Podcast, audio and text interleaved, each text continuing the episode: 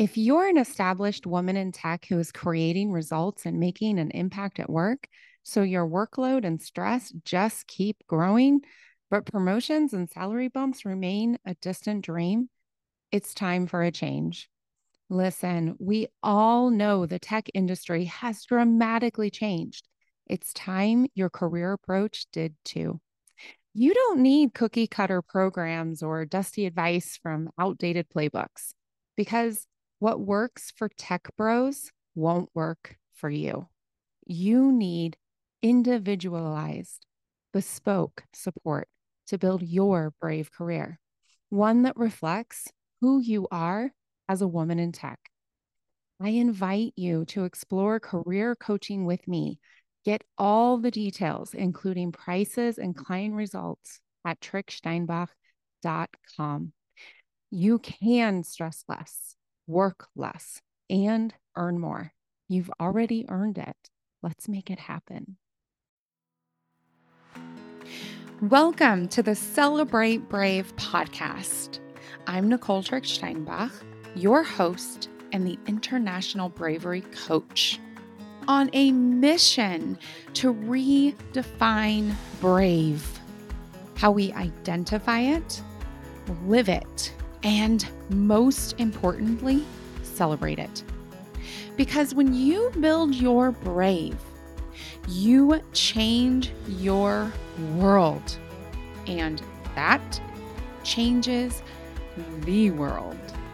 Talk about something to celebrate. Let's go. Hello, brave people. I am so excited to welcome Jenn Wittmer. Whitmer, not Wittmer. American, not German, Nicole. Hello. Hello. Whitmer. To our. this is going to be so fun. Okay. You were already getting a sense of why I had to have her on here. We actually met each other a year ago, almost to the day. We were both speaking at an event there were a lot of speakers and there were some fantastic speakers. And Jenn's energy just leapt out to me. Her story at the time, I was like, wow, that's so amazing.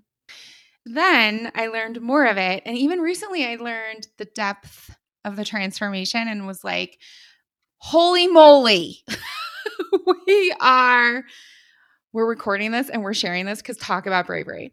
And so Jenn actually was in education for 20 years, which means she's way more brave than me. I love my children. My children are fantastic and they go to school for a reason. it's because it's not my not my thing. And in education, she experienced a pretty toxic environment, a pretty rough situation incredible depth of experience there that is just it's just awing because she was so invested in education, she didn't know where to go from there. But, and this is amazing, she learned the golden thread. Golden thread. No more red nonsense. We're talking golden now, guys. Golden thread is making complicated things simple and heavy things light. Mm. It was the most freeing choice and now, and we're going to spend most of our time here, but now she actually supports other people in their learning choices through difficult choices, through navigating conflict. And everybody knows that I'm a fan of conflict. You know, just learning about themselves so they can make that next choice. I'm going to do a plug at the very beginning. Y'all need to watch her LinkedIn videos for real. Like, I don't watch many videos. Hers are blast. Okay. So, Jenn, welcome, welcome, welcome. Is there anything you want to add? Thanks for having me. After that introduction, I'm like, oh, do I have to tell my story? That was so good. that was really good. So, but to your story, can you share that?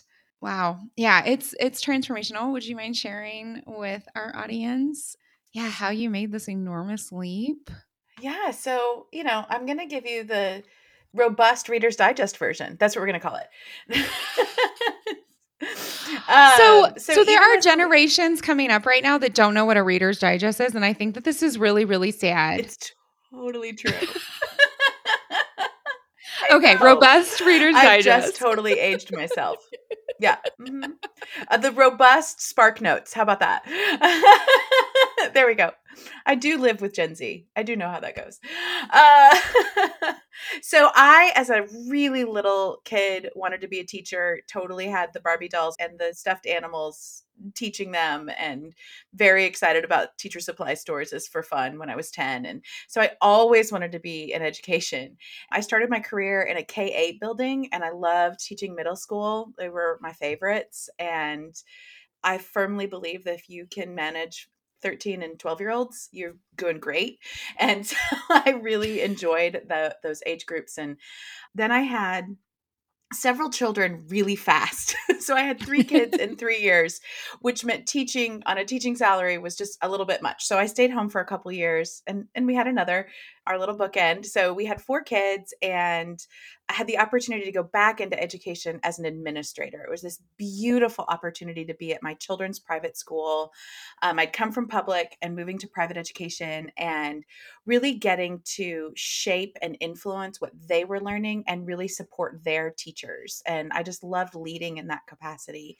So we had created in this really special school an environment in a city that's fairly racially divided, a really diverse community that was trying to care for one another and embrace the diversity intentionally and steward it well.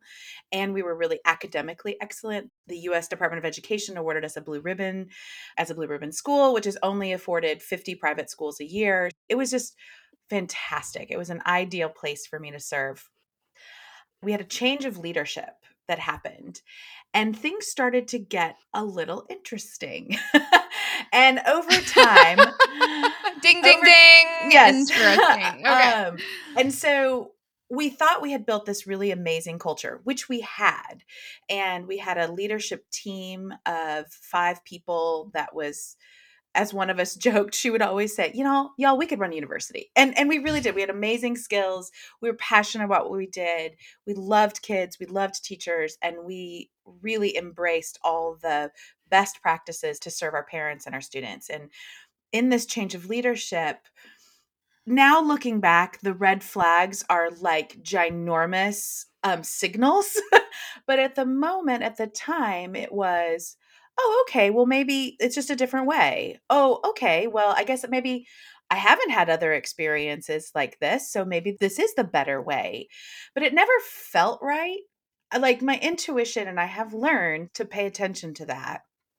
But in this particular environment, it was almost called out to say, you're just jumping to conclusions. That was never said directly, but that was the underhanded passive aggressive communication. And the way it came out was, you need to assume the best. And I was like, gosh, I really feel like I'm assuming the best. I just disagree with the method here. Like, this doesn't sound like it's going to support the goals and mission and vision of the school.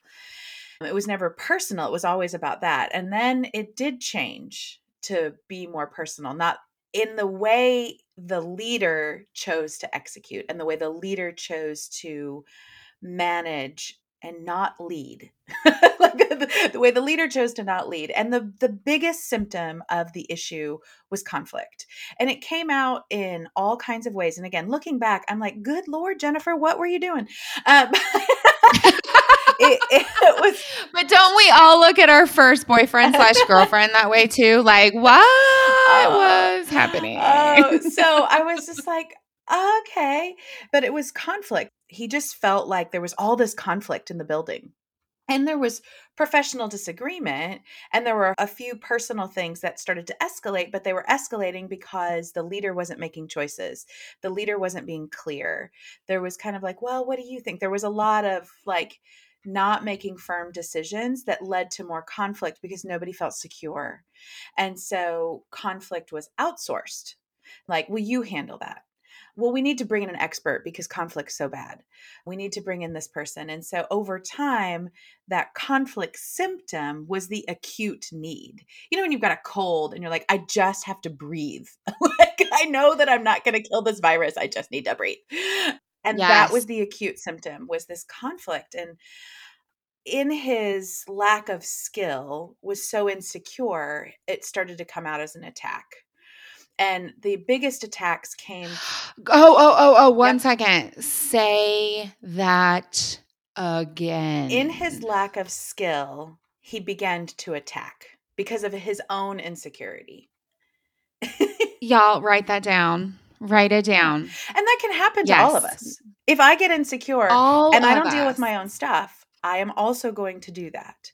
And in fact, in that time, I started recognizing in myself, I'm like, there's something deeper here. And that's when I first discovered the Enneagram, which is a personality framework that was really helpful to me. And that's when I started looking yes. at my own triggers and my own fears and and recognizing that even in the best of times, if this man were really healthy and a greatly skilled leader, we probably would have had some great professional disagreements. But because of the lack of skill, because of the lack of security, his own self awareness was so deeply lacking we didn't have great professional disagreements. It turned into his personal attack of me being a scapegoat. Other people were always to blame. The red flags exist. And so I, I want to say some of them. So if you're in situations like this, you understand. So when blame is happening, when there's no clear path to resolution of any kind, when there aren't clear decisions, there's constant, well, let's wait and think about that. Or there is triangulated communication. And here's what that means I would have a meeting with the head of school. Another fellow leader would have a meeting with the head of school about the same topic. And he would tell us different things. And then we would come together and say, wait, that's not what we heard. Like this constant him playing other people off of each other. So he was never to blame. It's like, well, you guys disagree. and we're like, we, we we don't we just talked about this and so we're coming now to you together and the deflection. So those are some big red flags. Some of the other things that happened is he started to silo us. We weren't allowed to have certain conversations with certain other leaders and we weren't allowed to talk to the board. What? Yeah. So before we had been a very collaborative working environment. So if communication had a, a, question or i as director of assessment we collaborated about that. Like what do you see from your perspective? What am i missing? Because i'm not the communication director. Okay i'm going to communicate this. What i don't see is i'm not a parent in that area because on the team we also were all almost all parents of every grade level. So we could really have this great 360 approach. And we then were not allowed to have some of those conversations. And by not allowed, it was never that clear because remember, lack of clarity. it was yes. just kind of yes. passively just not getting invited to meetings. I think it would be better if we focused the participation of this mm-hmm. meeting. Mm-hmm. Do we really need to have knowledge and comms and dev and consulting and sales in the same meeting, mm-hmm. couldn't we focus that in? Yes. Yeah, that is not focusing in every situation. Often it's siloing, it's dividing. That's exactly triangulation, lack of decisiveness. Mm-hmm. Oh, girl, I love that you were just giving us this bullet list yeah of red flags. And then the last really well there were two really big ones that happened. One was we were not allowed to talk to the board. So if we went to our direct supervisor and then we came together as a team to the supervisor, you know, usually the next step is if we can't resolve this, which is a totally appropriate conflict resolution response is to then talk to a higher authority. Once you've moved up the chain, you don't skip them. Absolutely. You give them the opportunity. But after three years of opportunity, we wanted to, like, hey, this is really a problem. And we were literally not allowed to talk to the board. And what we found out later is he was telling the board all kinds of things that was slightly different than what he was telling the people running the school. And everybody eh, that's listening, we know that I focus on technology. This is so common in middle sized to large organizations.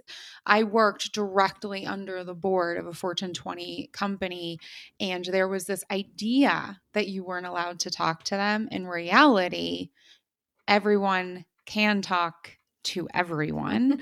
and this idea is actually a sign of missing skills leading into insecurity, which leads right. into attacks. Oh my gosh, this is so transferable. Okay, okay, keep yeah. going. I just love this. So, uh, yeah, and also it was a shift. this is the gaslighting. Well, what you don't understand, or well, what what you don't understand is, and then tell us something that didn't quite happen, or well, at my last place, and it was a kind of a constant, and we did call him on it. So like some people are like, well, why didn't you tell them? I put it in my reviews. I said it in meetings. We said it in group meetings. Like it was a constant piece of communication. Like this is an issue and it is impacting our work. Not we don't like you. This is what's impacting our work. And how did you know? Because part of the thing that I loved about your presentation a year ago, you were like, and so at some point, it's not about the system, mm-hmm. it's not about these other people. I have to make the choice that's right for me. How did you know? I love this school. I love what we created. I love these kids. I'm making a difference. I'm investing in my city that is, you know, doing all the things cities do. How did you know it was time?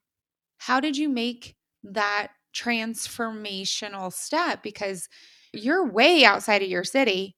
You're way out of one school. You're way out of one system, and you are investing and transforming so many lives. How did you make that shift? Well, I love the question. And I want to say that it was over time. So, like, I think people are like, you just make the decision one day and it's done. Well, I think there is a moment where you realize, I don't think the decision is always instant. And so, again, kind of long story short, after an explosion, a literal shouting explosion of that, and then a large mediation meeting where it happened again. Whoa. And nobody else is responding that way, but our white male leader is allowed to respond that way. Then I was fired and then offered this really strange position, mostly because of the last reason of a red flag that his wife was involved in knowing all of the intimate details of these meetings that we were having. So, which is actionable. like that's something you could retain counsel for. Um, and so it was kind of like, hey, if I eliminate your position, then give you this strange job, then I'm not firing you. But I got fired. But at the time, my husband wasn't working. So we had no other income. So I felt powerless, which wasn't true, but that was the emotion. Just emphasizing that for people that you do feel powerless, even though you're not. So I just empathize with that so much. And Jenn, this is part, I have never shared this on my podcast. That's actually part of my story as well. My husband was a stay at home dad in a foreign country. We had moved back to the States. And when it was time for me to go, I was in the same shoes and I did, I felt powerless. Mm-hmm. I think that's really common. So we share that. I just want to honor that you were so brave to just share that because I've never shared that on this podcast. Yeah. So thank you. Well, thank you for sharing. I think it's so much more common than we think. Even if your husband doesn't have a job, but the feeling of feeling powerless like that emotion is so universal. And then, so for about six months, I started interviewing people, like just doing these informational interviews. I went back to school because teachers do this, like, I don't know what to do. So I'm going to go get another master's degree. That's what teachers do. And so I was interviewing people and asking them questions, and, and they were giving me back great questions. And this is the golden thread that I discovered from talking to them because they were like, What do you do well? What do you always get complimented on? What do you love? And it was that idea of making complicated things simple and heavy things light. I was the director of assessment. If I could stand a group of 200 parents and get them to laugh about statistics and testing, I feel like I've got a skill. and as a parent, I don't understand it. So yeah, yeah. you've got a and to make people skill. get on board and get excited about a standardized testing and making sure that it's used well that's and not this you know anyway we go about standardized testing but like making sure that it's great that was a skill and i didn't know that i had and then the final straw of the decision where i was like i have to take my power back was when there was a lack of integrity there was something that happened that had to do with some grant money and i was like i cannot be associated with this any longer and so i left and the turning in of my resignation was I felt giddy. And I, he was livid. he was livid because he thought he'd been so nice. Like he was like, I've been so kind to you. I've been so generous. I didn't have to do this. and now you're telling the board because in my resignation letter i said i'm giving you this this is a copy of the letter that's already been sent to the board i scheduled it to send at the beginning of our meeting so they have this and this is what i'm going to send whoa whoa whoa whoa whoa whoa whoa whoa whoa i am pulling that i am pulling that up because so many of the women and men that I work with do not understand there is a strategy to escalating a conflict and a resignation. So you walked into I walked a into a standing meeting. a standing mm-hmm. meeting and you had already scheduled to communicate to the final decision makers in this case it was a board Mhm, your resignation mhm. with the same content that the individual who was managing you received. Exactly. Y'all, again, take note. Take note.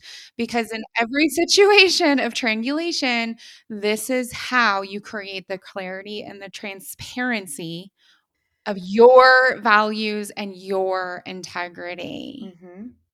Yes. And this is so common. Well, I was good to you. Mm. You're a woman. I actually literally had someone say, I passed you over for promotion because you have two little ones at home. And HR told me I was lucky to be so cared for. Oh. Mhm. Oh. Mhm. You know, luck like a Mhm. punch in the eye. Okay. And I said, I actually said to him, Did I ask you to be my father?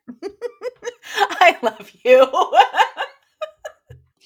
Okay, so you're resigning and you've got this giddy and he's upset. Yes. And then, I drove through our city singing The Greatest Showman. I was so free. And it was not just the I mean Keala Settle and I are like besties because I'm belting it with her.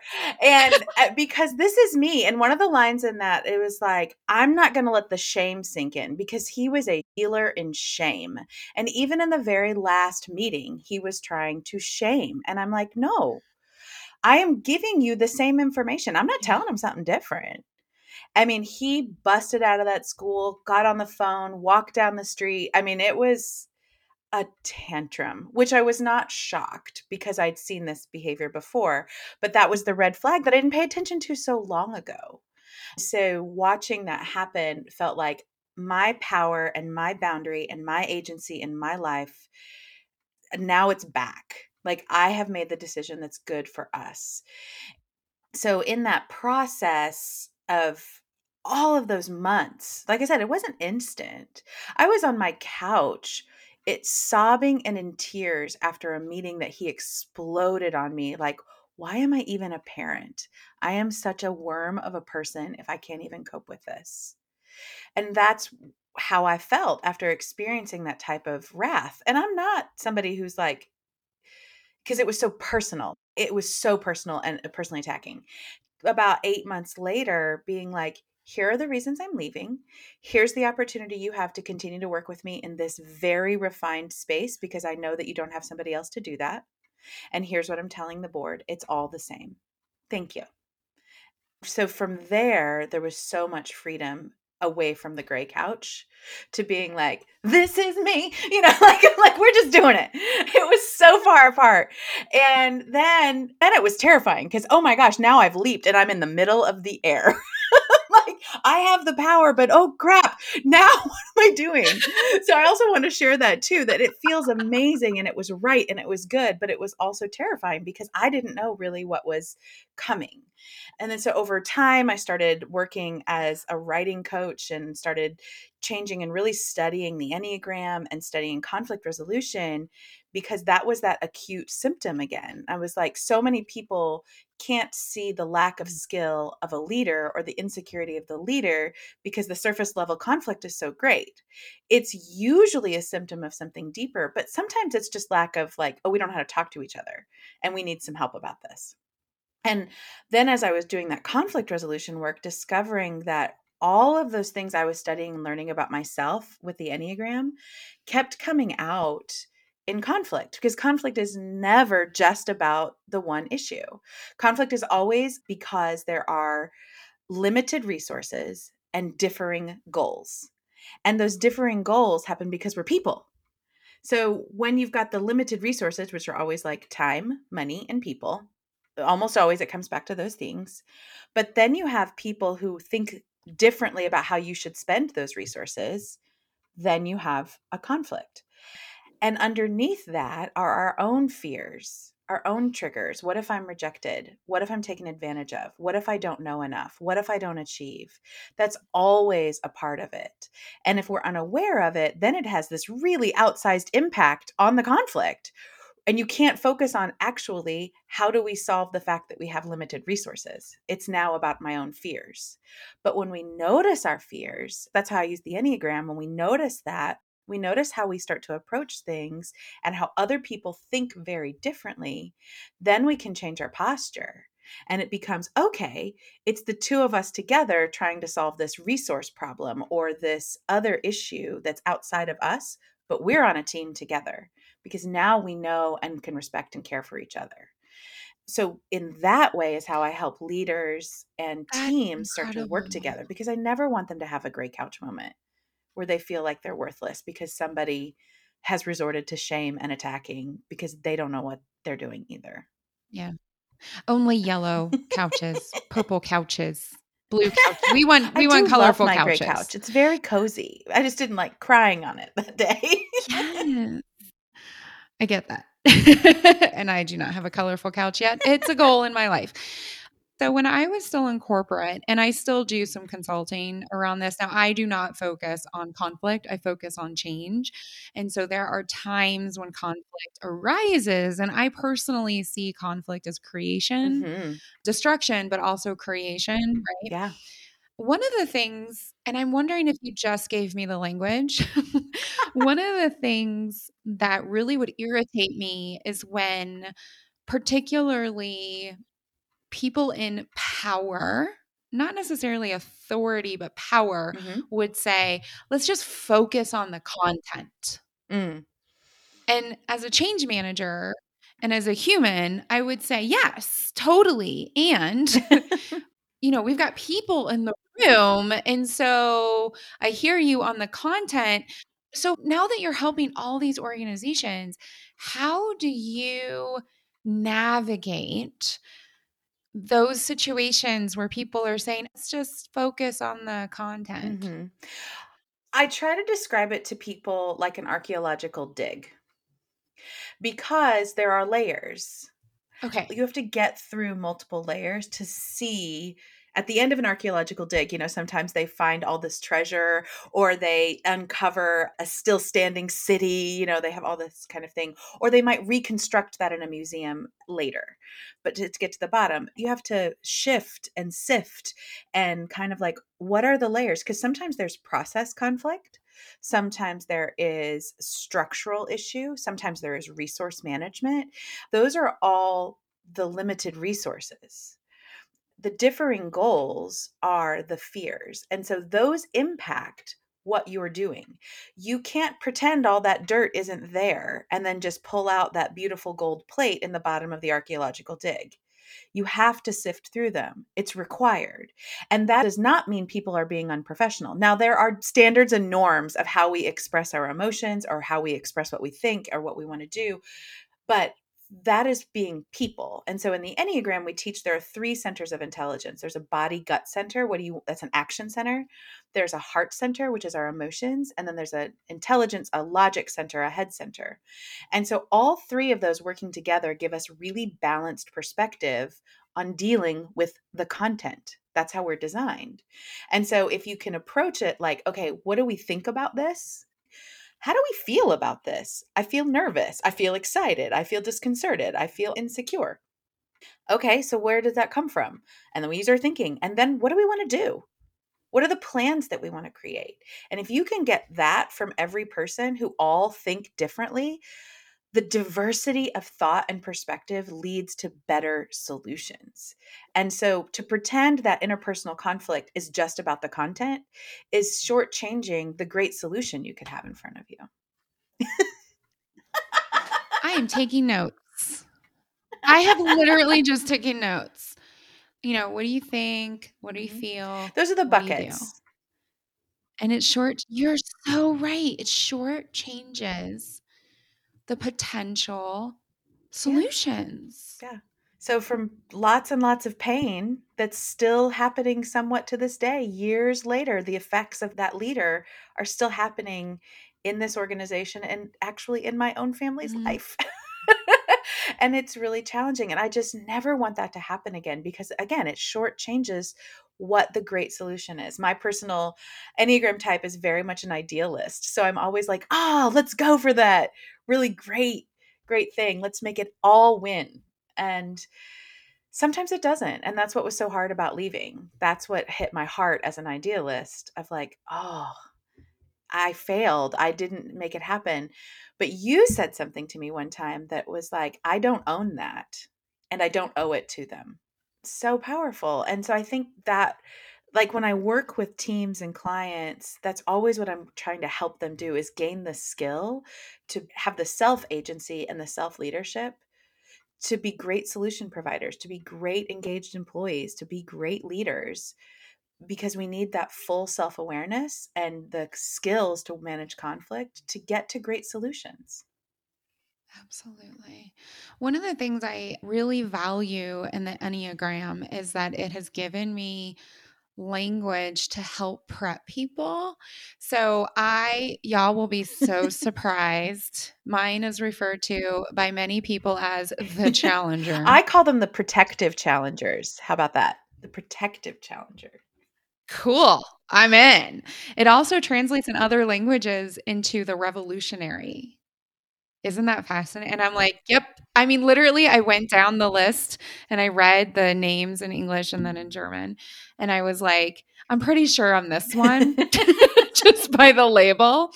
And then I did like all the the prep work and things and it has helped me because it gives me a language to say for example, I just started a new consulting thing and I was able to say that to the team, hey, this is where I'm from. I lived in Germany for 13 years. I have two kids. I live here. I do this. Nah, nah, nah.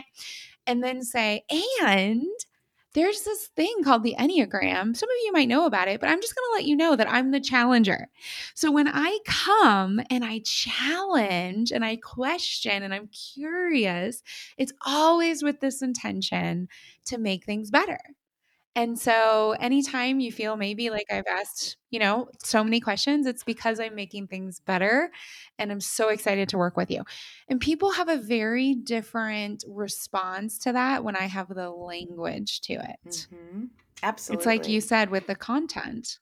Like the language of that is so powerful. That's what I think one of the greatest gifts of the Enneagram is is it gives us vocabulary to describe our inner world because we're swimming in it, we're like, what is this? It's a fish in water. It's the same kind of concept about culture. How do you describe culture? Organizational culture and family culture and national cultures, it's hard to get language around it. And the Enneagram gives us language to describe this inner world that we just think is normal. What we realize is, oh, wait, other people actually think, feel, and do life differently than I do. And it's not wrong, but how do I describe what I feel, think, and do to them when it's foreign? Not only do we not have the words to describe what's around us all the time, like culture, then somebody else is like a foreign language. So the Enneagram gives us this common translation of how we can describe our inner worlds that brings so much power to teams, to relationships, even to our own just thought life of like, oh, that's what's happening inside of me. It creates that agency even internally. I don't even know how to follow that up. That was gorgeous. That was gorgeous. I'm just like, yep, mic dropping. This this mic is oh no, these mics are expensive. We're not so dropping them.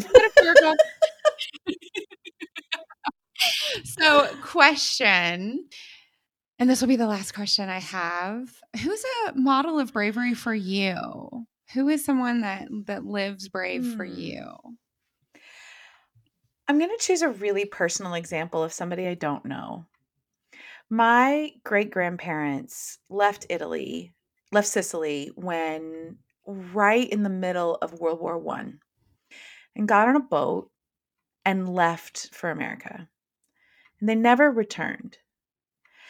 They were the people that literally came with their child. My grandfather was six. They came with their child, and everybody had a suitcase, and that's it and they left the world they knew behind.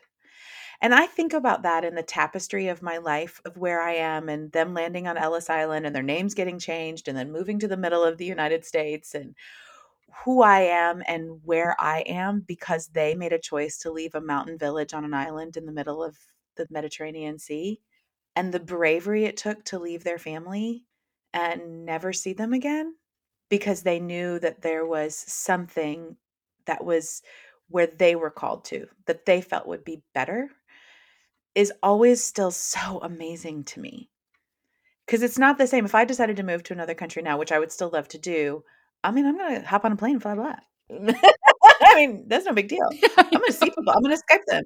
I'm texting, you know, You're WhatsApp texting and, and. FaceTime and all the things. Like we all know how to Zoom and you know, all of that, but they Mhm. didn't have any of that. My life would not be what I have today if they had not done that. And I just think I think back to that bravery a lot. And even though I never met them, they died before I was born. I, I think about them and that example of bravery. And that lines up so Mhm. wonderfully to what you do in the world now. Yeah. Your idealism. I mean, they got on that boat and they didn't know what was coming off the cliff either. I said, you know, I left and I didn't know what was coming, but having faith to know that there's good coming my way, even if it feels really scary right now. oh, you are a gift. You are a gift. All right, y'all. I'm telling you, follow on LinkedIn at least. Watch the videos. They will give you a huge smile. Where else can people get into contact with you and benefit from Um, your wisdom. Well, and on your the socials, yes. LinkedIn and Instagram are where I play the most. On my website, if you go to jennwhitmer.com slash freebies, I usually have some kind of free workshop running once a month and some other downloads you can get about how to apologize, 20 helpful phrases in difficult conversations. There's some free download things for you there. What? I know. And if you'd like, I would love to invite people into my private Facebook group called the Women Leader Circle. It's a free community. It's not a paid community, but it's a free community. And we talk about using the Enneagram for life and business and how do we grow and become better self aware leaders. And that's what we do. So I'd love that. Well, I will see y'all there because I am joining. That sounds exciting. How did I miss that? That's so fun. Thank you so much. And I hope y'all had a pen and paper and took notes. That's all I'm going to say. All right. Take care. Bye. Bye. Thank you for listening to this episode of the Celebrate Brave podcast. If you're ready to build your brave, to live a life you love, and create a career that matters to you, reach out. Together, we can spend time one on one to explore how I can help you. And until then, share this episode with people in your life, people who can join our movement to redefine brave, how we identify it, experience it, and celebrate it.